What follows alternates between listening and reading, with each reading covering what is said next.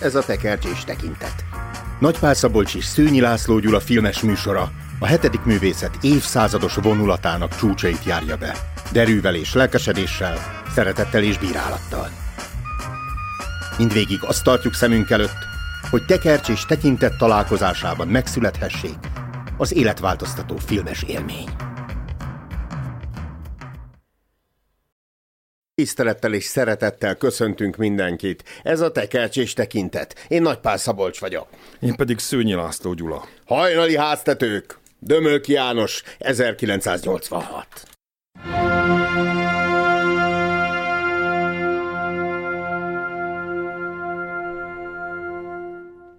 A példázatos művem, az igazi művész, a történelem ellenére kitört hivatása és szerelme mellett. Míg az életművész mindenben megalkuvó. A hajnali háztetők csodáját mégis az utóbbi látja meg. Noha az előbbi készít belőle festményt, kisregényt, majd filmet. Hmm, nekem kellett volna kezdenem, mert a te hangod mélyebb. Két férfi útja és határai iskolákon, barátságon, nőkön, zsarnokságokon és árulásokon át a jelenig, a jelen utánig, a festményhez, festményekhez, amely elvezet, visszavezet bennünket a határhoz, iskolához, nőkhöz, és a zsarnokságokon át a határokon túlra. Értetted? Majd még egyszer meghallgatom. Ottlik Géza írta a kisregényt, a magyar irodalom géniusza a 20. századi irodalom egyik meghatározó alakja. A főműve ugye az iskola határon, amit többet is próbáltak megfilmesíteni, de a Hajnali Háztetők című kisregényét szerencsére végül sikerült Dömölki Jánosnak. És hát szokták mondani, hogy minden műve az iskola határon. Eleje, közepe vagy vége, utózöngéje. És nekem is végig ez volt az érzésem, hogy tulajdonképpen mi azért beszélünk erről a filmről, mert nem tudunk Ottlikról itt méltóbb helyen beszélgetni. Persze kérdés, hogy méltók leszünk-e. Hát, ha egyszer valaki megfilmesíti az iskola határon, ha egyáltalán megfilmesíthető. Minden eset, ugye 59-ben jelenik meg az iskola határon, és hát a pályakezdő, és éppen az egyik filmjével hatalmasat bukó Jancsó Miklós jelentkezik, hogy ő megfilmesíteni, de ott lik elzárkózik, és ugye utána megcsinálja a szegény legényeket Jancsó Miklós. Milyen érdekes belegondolni, hogyha a zsarnokságnak a természetrajzát nem a szegény legényekkel 19 század közepi forradalmi megtolás, hanem ezzel az iskolai környezettel ábrázolta volna a Jancsó.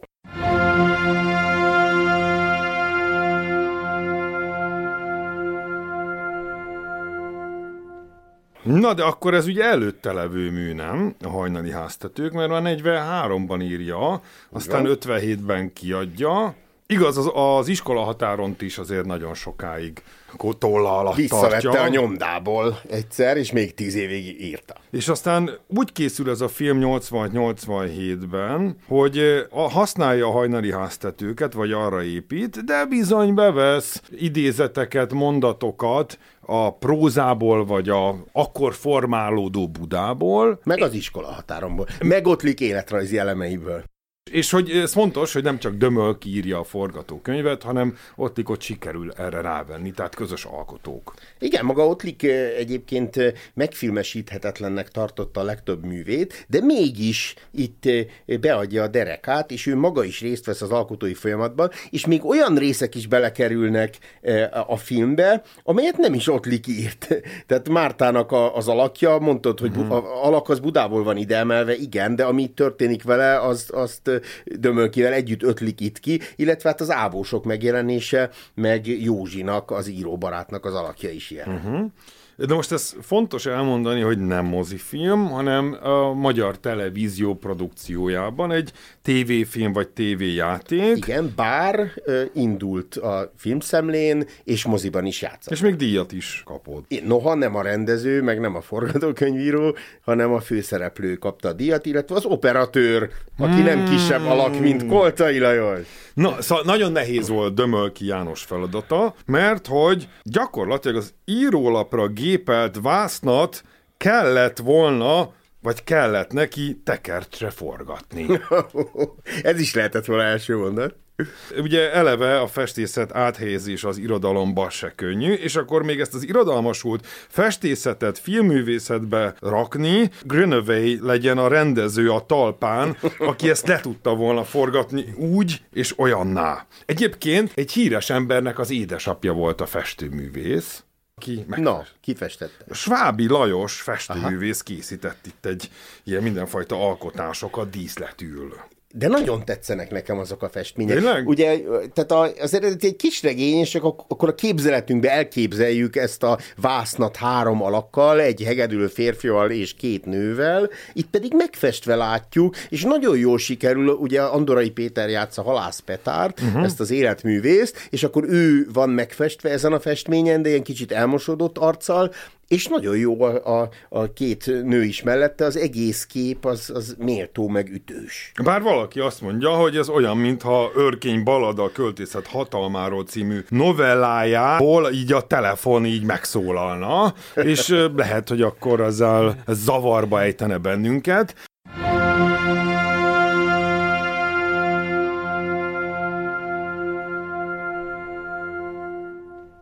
Hát szoktunk bírálatokat és erényeket is megfogalmazni, de a bírálatokat nem mindig kedveled. Igen, de Ottlikkal kapcsolatban meg szentségtörés is Igen, volna. de itt kérdés, hogy ez most Ottlik-e vagy nem. Szóval, hmm. hogy a iskola határon kultuszregény? Igen. Kultuszszerző Ottlik Géza? Igen. És ez kultuszfilm lette?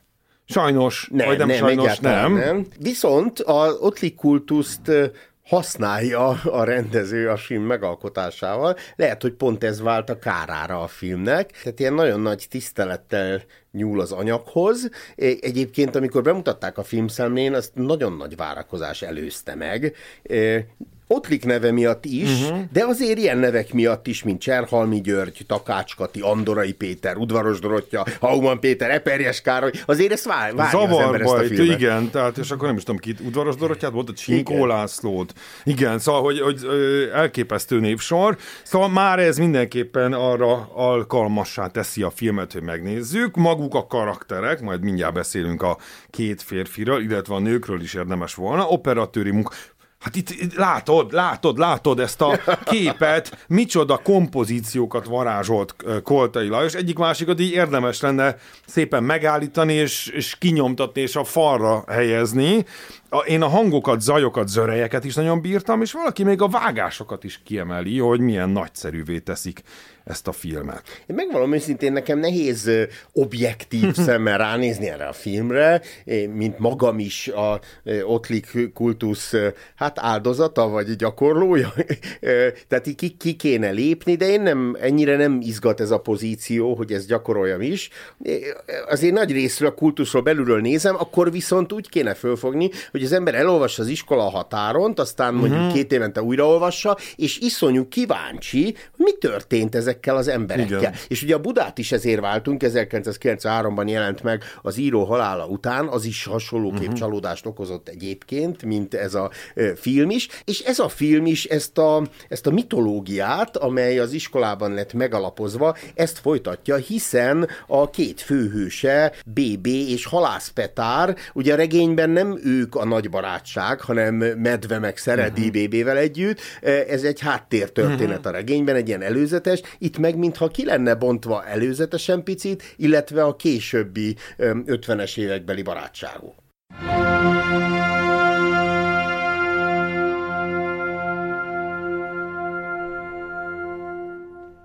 Na, nézzük meg, hogy vajon sikerült-e az Ottlik által megrajzolt világ emberi viszonylat atmoszféráját rekonstruálni ebben a másik közegben. Igazából Almási Miklós kérdését tettem föl, de a válaszát most nem fogom ide citálni. A, tehát az iskola határon eh, a hangulatát azt nem sikerült, de ez nem is volt cél. Jó, a, a hajnali háztetőknek nem... annak sikerült. Tehát uh-huh. ez a maga a kisregény, eh, olvasva is bizarr az a kisregény. Uh-huh. Tehát egyrészt hogyha tényleg az iskola kultusza felől közelítünk hozzá, akkor erős kívánnivalókat hagy maga után.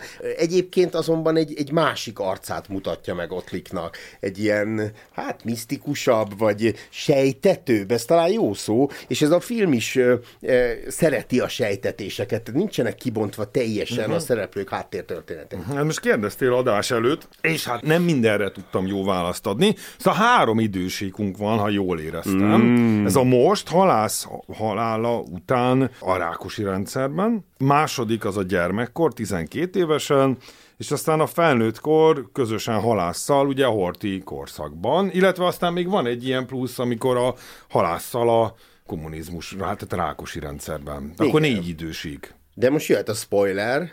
Jó, legyen? Spoiler, spoiler, spoiler. Tehát nem hal meg a halász. Tehát mondtad, hogy halász halál után. Igen. Ezt ironikusan, mert hogy értesülünk a haláláról, és hát minket is megráz, akik ismerjük az iskola történetét, de főképpen BB-t, nem is azért, mert szerette, talán egy kicsit ennek a sorsnak a ö, befejezetlensége, bizarsága vagy értelmetlensége is megrázza BB-t, és aztán a film csattanója az, hogy igazából nem is halt meg, hanem disszidál. Jaj, de gyorsan lelőtted ezt.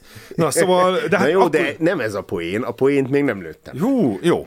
Az első jelenet ugye, hogy utazni fog halász elvtárs külföldre és hát mindenfajta pártember veszi őket körül egy fogadáson, és még banánt is lehet enni, ami azért tényleg Rákosi rendszerben nagyon nagy dolog lehetett. Aztán Ferike hallgatja az Egmont tányt, és akkor itt elgondolkodunk, hogy ez most 56 előtt, ban vagy utána játszódik. Valószínűleg nagyon közel hozzá. Egyébként ez a jelenet, ez ilyen dokumentarista stílusban uh-huh. van mhm. leforgatva fekete-fehér képkockákkal.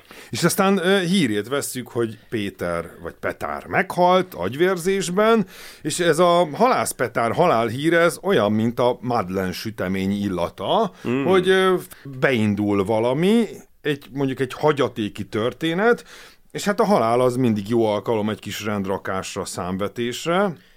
Persze attól függ, hogy ki halt meg, de akkor is. De jól mondod. És igazából egy párhuzamos életrajzok adják a vázát uh-huh. ennek a filmnek. Tehát kiderül erről a két szeméről, aki nem olvasta volna az iskolatáron, hogy BB és Petár mi, mi már az iskola előtt, tehát tíz éves koruk előtt Igen. barátok voltak. Még Sőt, talán ő barátok. miatta ment abba az iskolába. Igen. Petár egy évvel korábban megy az iskolába, és akkor jön ez a megrázó jelenet, a, amikor a, hát a volt legjobb barátja, az rá se hederít, csak oda bők uh-huh. egy ilyen rövid köszönést, amikor először találkoznak igen, az igen. iskolában. És akkor eszünkbe jutnak a különböző ilyen barátság nosztalgiák. A magyar irodalomban azért van belőle pár, gyertyák csonkig égnek, vagy utas és holdvilág. Tehát, és így eltűnődtem, hogy, hogy mi még Szabolcs fiatalok vagyunk ehhez a témához. Vagy a régi barátságok versus mai barátságok, lehet, hogy régen elemibb, testvéribb, akár Kain Ábeli testvéri barátságok jöttek létre. Azért mi barátságnak is voltak korszakai. Igen. De, de most hogy... nem térünk ki. Igen, igen, igen. De hogy ahol tényleg egy bentlakásos iskolában voltak összezárva, vagy esetleg egy börtöncellába, az lehet, hogy egy más típusú. Egyébként pontosan, hiszen mi, te meg én, mi, mi 20 éves korunk után találkoztunk. Igen. Itt azért nagyon fontos, hogy a gyerekkori barátságok megmaradnak, még akkor is, ha valaki ennyire különböző személyiség, mint Petár és Bébi, és nem csak a személyiség különböző, hanem a történelmi választásaik is különbözőek. Bocsánat, itt teljesen, igen, abszolút elgondolkoztam azon, hogy az én barátságaim hogyan alakultak így az elmúlt 30 évben,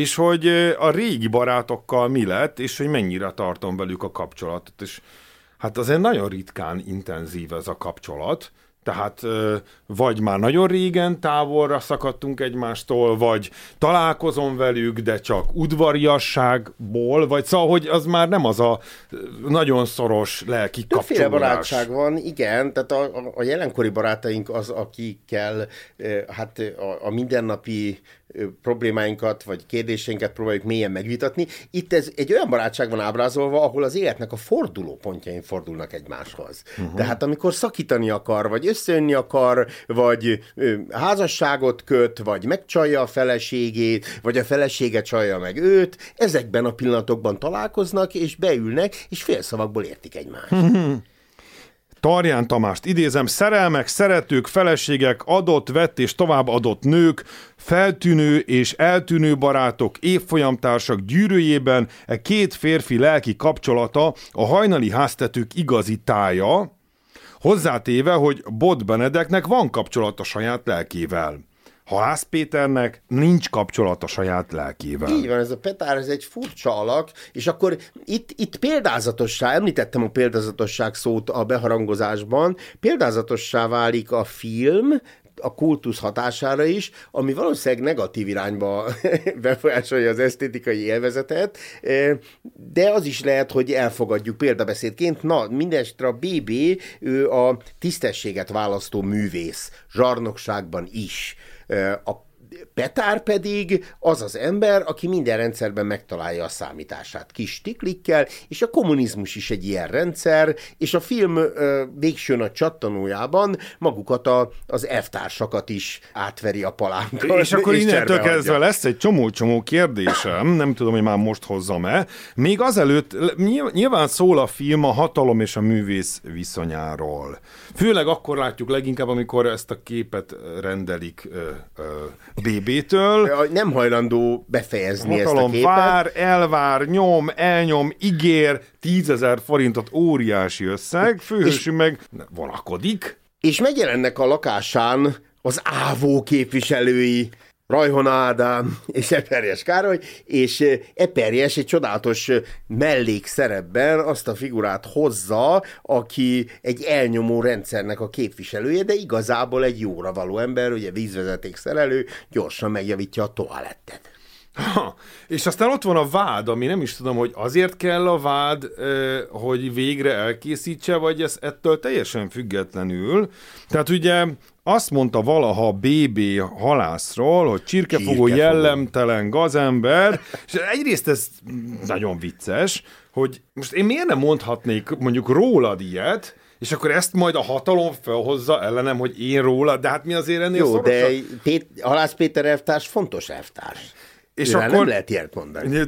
Teljesen. És nagyon jól mutatja a rendszernek ezt a mindenhová beszüremkedő totalitását, és, és akkor jön a kérdés, hogy igaz az, amit BB mondott? Egyrészt talán igen. Már akkor is igaz, amikor mondta, nyilván ő ilyen nőügyeire gondolt főként. És akkor itt jön, arról is majd beszéljünk, tehát szerinte, BB szerint igen, a rendszer szerint nem, vagy szerinte igen, és a rendszer szerint is igen, de hogy ezt mondtad, a halász elvtársa mi elvtársunk, és tök vicces, hogy itt jön a fordulat, hogy a rendszer számára akkor válik nyilvánvalóvá, hogy halász csirkefogó, vagy jellemtelen, amikor kiderül, hogy, hogy mégse az ő elvtársuk, átverte őket, innentől viszont fentebbről megkérdőjeleződnek ezek a vádak, és nem lehet, hogy Halász Petár végig úgy volt csirkefogó, mint a Casablanca Rikje? És fölfele magasztosítod. Igen, tehát, igen. Jó, hát most... Tehát Vagy nyilván, akkor Ricket lefelé. Nyilván tömeggyilkosát nem követett el, együttműködött, kollaborált a rendszerrel, és százával gyártotta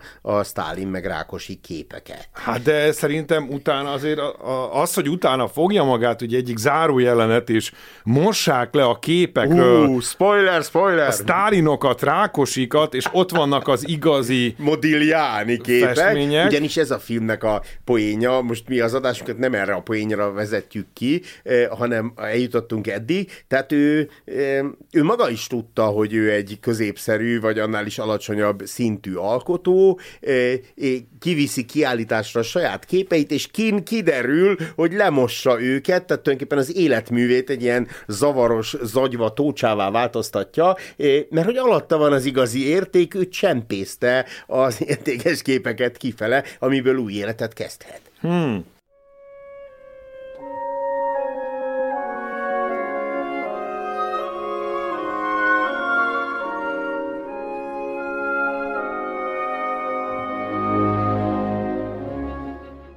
A nőkről beszélnél egy picit? Vagy... Nagyon hosszat. Milyen nők ezek? Mi a szerepük? Hát három nő van, az egyik az a élettársa vagy felesége BB-nek, akkor én ezzel kezdem. Te beszélhetsz a többiről, mert azért, alakított Márta. Azért te is tudsz a nőkről beszélni. Igen, tehát, hogy Márta alakját a, ekkor még meg nem jelent Buda regény kéziratából emelik át ide, és írnak hozzá új történetet. Ő, ő, ő az a feleség, azért a BB sem egy szent, most leegyszerűsítve mondtam, tehát ők rettenetes sokszor szakítottak Mártával. Uh-huh. A, a háttérben egyébként ott Ligézának Debreceni gyöngyivel való házassága áll, uh-huh. ami, amelyet rengeteg sok napi, napi nagyon sok veszekedés fémjelzett. A, visszatérve a filmre, valami 17-szer ezen is összevesznek egyébként, hogy hányszor megmentette a Márta a BB-nek az életét. Tehát ez egy olyan kapcsolat, ami valahol mélyen zajlik, a felszínen nem működik, és a történelem újra és újra összehozza őket, mert hogy egymás életét mentik. Hmm sok minden szép itt ebben az egészben, de hogy mégsem, mégsem válnak el, mégis együtt maradnak, persze ez más szempontból akár megalkuvás is lehetne. Jó, de én azért olyan házasságra vágyom, ahol a mindennapokban sincs veszekedés. Tehát egy nagy mély Jó, de ezt nem összetartozás. Mm, eh, mm, mm. Hát sztoi, sztoicizmust ajánlunk mindenkinek, magamnak is ezt ajánlom, meg a leendő feleségemnek is. Tehát igen, tehát, de meg lehet úszni. Tehát önuralom, hogyha, már, hogy egy hála van a szívünkben azért, hogy itt van a másik, és hogy velem van, akkor nem fog fönnakadni azon, hogy körbe törölte a mosogatót mosogatásod. Mm. Jó, E, aztán itt van Alice, az akkoriban nem csak, hogy Magyarországra költözött, de hát bizonyos magyarrá lett e, Dér Denisa, Hmm. Ő 85-ben költözik Szlova- Csehszlovákiából, mert hogy ő Denisa Kucserova néven lett anyakönyvezve, és hmm. ő abszolút szlovák, és aztán később a Dér Andrásnak lesz a felesége, mármint, hogy ekkoriban. Na és ami érdekes, ő alakítja Aliszt, és itt van Lili, akit udvaros Dorottya alakít. Ő egy utcanő. De nem akármilyen, illetve ahogy írja a Ottlik a műben, hogy a Raguzába ugye továbbképzőnek becézték, ide jártak a jobbfajta négy-öt pengős utcalányok, hogy tíz pengőssé emelkedjenek.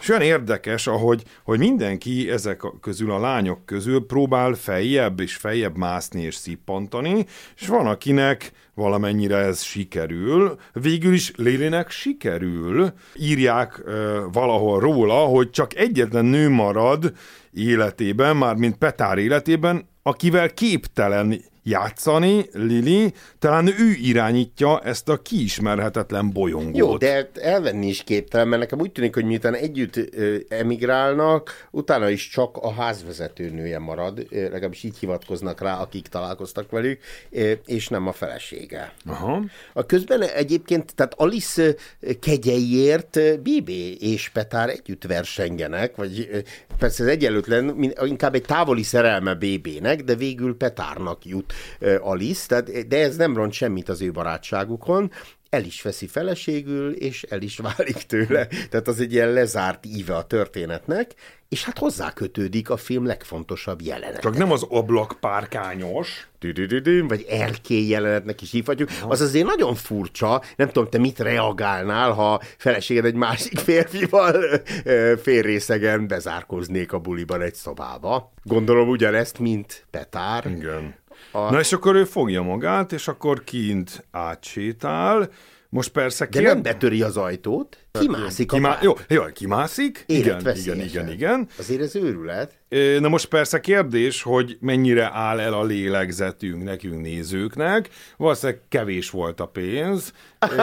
és... de, de nem, tehát, hogy itt... A csúcsjelenetet elemezzük éppen. Igen, de hogy szerintem nem jön át csúcsjelenetként. Ez csúcsjelenet hmm. lehetett volna. Persze erről vannak beszélgetések, hogy az Ottlik se ragaszkodott ahhoz, hogy ez átmenjen ilyen akrobata mutatványba. Ezt jól mondod. Tehát elkezd mászni a párkányon, így van filmesen ábrázolva, aztán vágás, és bejön az ablakon. És még azt írja valaki hozzá, Tarján Tamás, hogy a tedben, amelyet végső soron a gonoszság provokál. Nincs benne a vakmerőség méltósága, se az ostoba bátorság fitoktatókra, se a cinikus fatalistákra, se a sorsrészek sarkadi imrékre nem gondolunk. Most ez persze lehet kritika, meg nem kritika. Engem azt fogott Egyébként meg, hogy a nem... regényben is nagyon visszafogott ez a leírás, tehát ez hű a regényhez. Aha. Nem, nem ettől áll el a lélegzetünk, hanem utána sétálnak az utcán, és beszélnek, attól áll el a lé- lélegzetünk. Annak, hogy nem az a lényeg, hogy átmászott, hanem hogy, ott, hogy látod, mit látott, mit láthatott volna, nem? Így van, tehát valószínűleg ez a Petár is egy művész, valahol mélyen mindannyian művészek vagyunk. Ő azonban egy olyan művész, és már említettem az életének az értelmetlenségét, bár nem könnyen osztogatom ezt a jelzőt, de valószínűleg a film erről szól. Eh, Tehát ő megpillant valamit, amit senki más. Te se pillantottad meg, Gyula, én sem, BB sem, a nők sem. Ő megpillant valamit, és egy gyönyörű, a Magyar Irodalom egyik gyönyörű bekezdésében leírja, hogy Budapesten, nem tudom, sipol a vonat, meg megcsillan a fény, de olyanokat ír le, amiket biztos, hogy nem látott, most hadd legyek cinikus. Tehát egy párkányon lezuhanás előtt állsz, és be vagy tojva, akkor nem tudod, hogy a kelenföldi pályaudvaron hogyan mennek. De mégis megérez akkor ott ő valamit Budapestből. A hajnali háztetőknek a hangulatát. És akkor nyilván itt eszünkbe juthat a hajnali részegségnek a Jól mondod. látomásos világa. Igen, és akkor Petár, ülj le a popsidra, és írjál verset, regényt, csinálj filmet, fesd meg, ö, olyat láttál, amit senki más, és még gyönyörűen el is mondod, de nem. Nem Petár az nem ez az alkat. Ő az az alkat, aki a saját életművét lemossa, mert az alatt vannak a csempészfestmények. A filmet nézve időnként rádöbbenünk arra, hogy milyen, milyen kimerítő lehetett folyton alkalmazkodni a különböző rendszerekhez, rendszerváltásokhoz, ha még háború jött, akkor ahhoz is, vagy forradalomhoz. A feudokapitalizmusból lesz feudokommunizmus, aztán feudokapitó kommunista rendszer, hogy el ne jussunk a rendszerváltásig, bár ugye annak hajnalán születik a, a film. Nekem egyébként volt egy ilyen gondolatom, hogy maga a festékmosás az olyan, mint maga a rendszerváltás is, nem? Hát gondoljunk a Blaha Luisa téren a Korvináruházra. Igen, Nem? de jó. Vége van a kommunizmusnak, leszedjük azt a alumínium Ami minek is marhaságot. volt ott? Igen. Mit, mit keresett az? És, és belegondolok, hogy mióta 30 éve? De Már le ugyanígy- lehetett volna venni? Ugyanígy a Beregszászi zsinagóga, amit ilyen alumínium hullámvizével vette körbe a kommunisták. Vége a kommunizmusnak, leszedjük, és ott van a gyönyörű, ilyen nem tudom, neoklasszikus épület mögötte, amit hát megőriztek, és nem megsemmisítettek. De ez milyen pozitív, nem? Tehát van egy ilyen pozitív védő álcája ennek a rendszernek. Vagy a rendszerben ott vannak ezek a Sinkó Lászlók, akik azért mégiscsak tudják, hogy mi az érték? De jól mondod, tehát egy ilyen önkritikát érez az ember. Én két jelenetet gyorsan kiemelnék. Az egyik az a nyugat újraindításának jelenete. Ottlik valóban része volt oh. annak, hogy a háború után újraindítsák a nyugatot, és a, ebben a jelenetben, ezt egyébként a Próza című elbeszélés kötetből, vagy próza kötetből emelték át ide ezt a jelenetet. Ott a, a lelkes írók, művészek magyarázzák, hogy ez a szellemi Magyarország egy szovjet megszálló tisztnek magyarázzák, adjon pénzt a nyugat, vagy engedélyezze uh-huh. a nyugat újraindítását, és a tolmács lány ezeket a magasztos gondolatokat próbálja orosz nyelvre átültetni, de hát olyan gyorsan beszélnek meg, annyira magasztosak ezek a gondolatok, hogy föladja és sírva távozik. Itt azért fölcsillan ennek a lefordíthatatlansága, vagy kommunikálhatatlansága, és hasonló a másik jelenet, a, a, a, még a legelején a lifttel fölemelkedés, a, egy lifttel Jaj, mennek föl a lakásába a BB-nek, a földszinten milyen zene szól,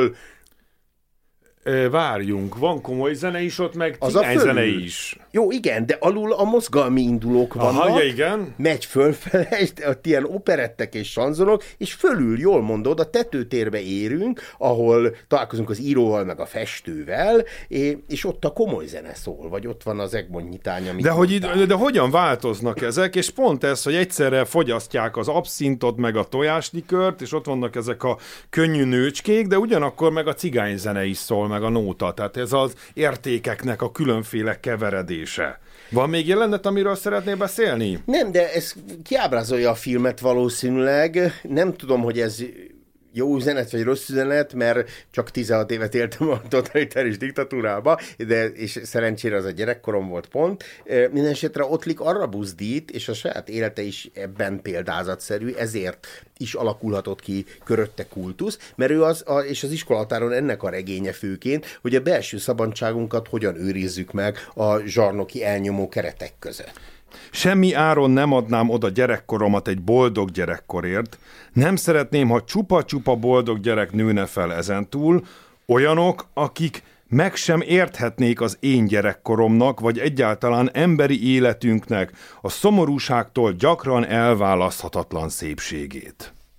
Úgy tűnik, hogy Ottlik rendet teremt, ezért figyel fel rá a Péterek nemzedéke, Balassa Péter, Lengyel, Lengyel Péter, Eszterházi Péter és mások, azt mondja, hogy az, az alatt a néhány évtized alatt, ugye Anta József mondta, hogy lemerülök és kibekkelem őket, a, az ember őrzi a belső integritását, ha tetszik, akkor elefántcsontoronyba, fellegvárba menekül, ahol az értékek a helyükön vannak, és ha vége van ennek a, a sárkorszakának, hogy az iskolatár egyik fejezet címét idézzem, ugye sár és hó, akkor elő, teljes fegyverzetben lehet előpattanni. Érdekes, hogy ott ezt nem érte meg, mert 90-ben a rendszerváltás évében meghal.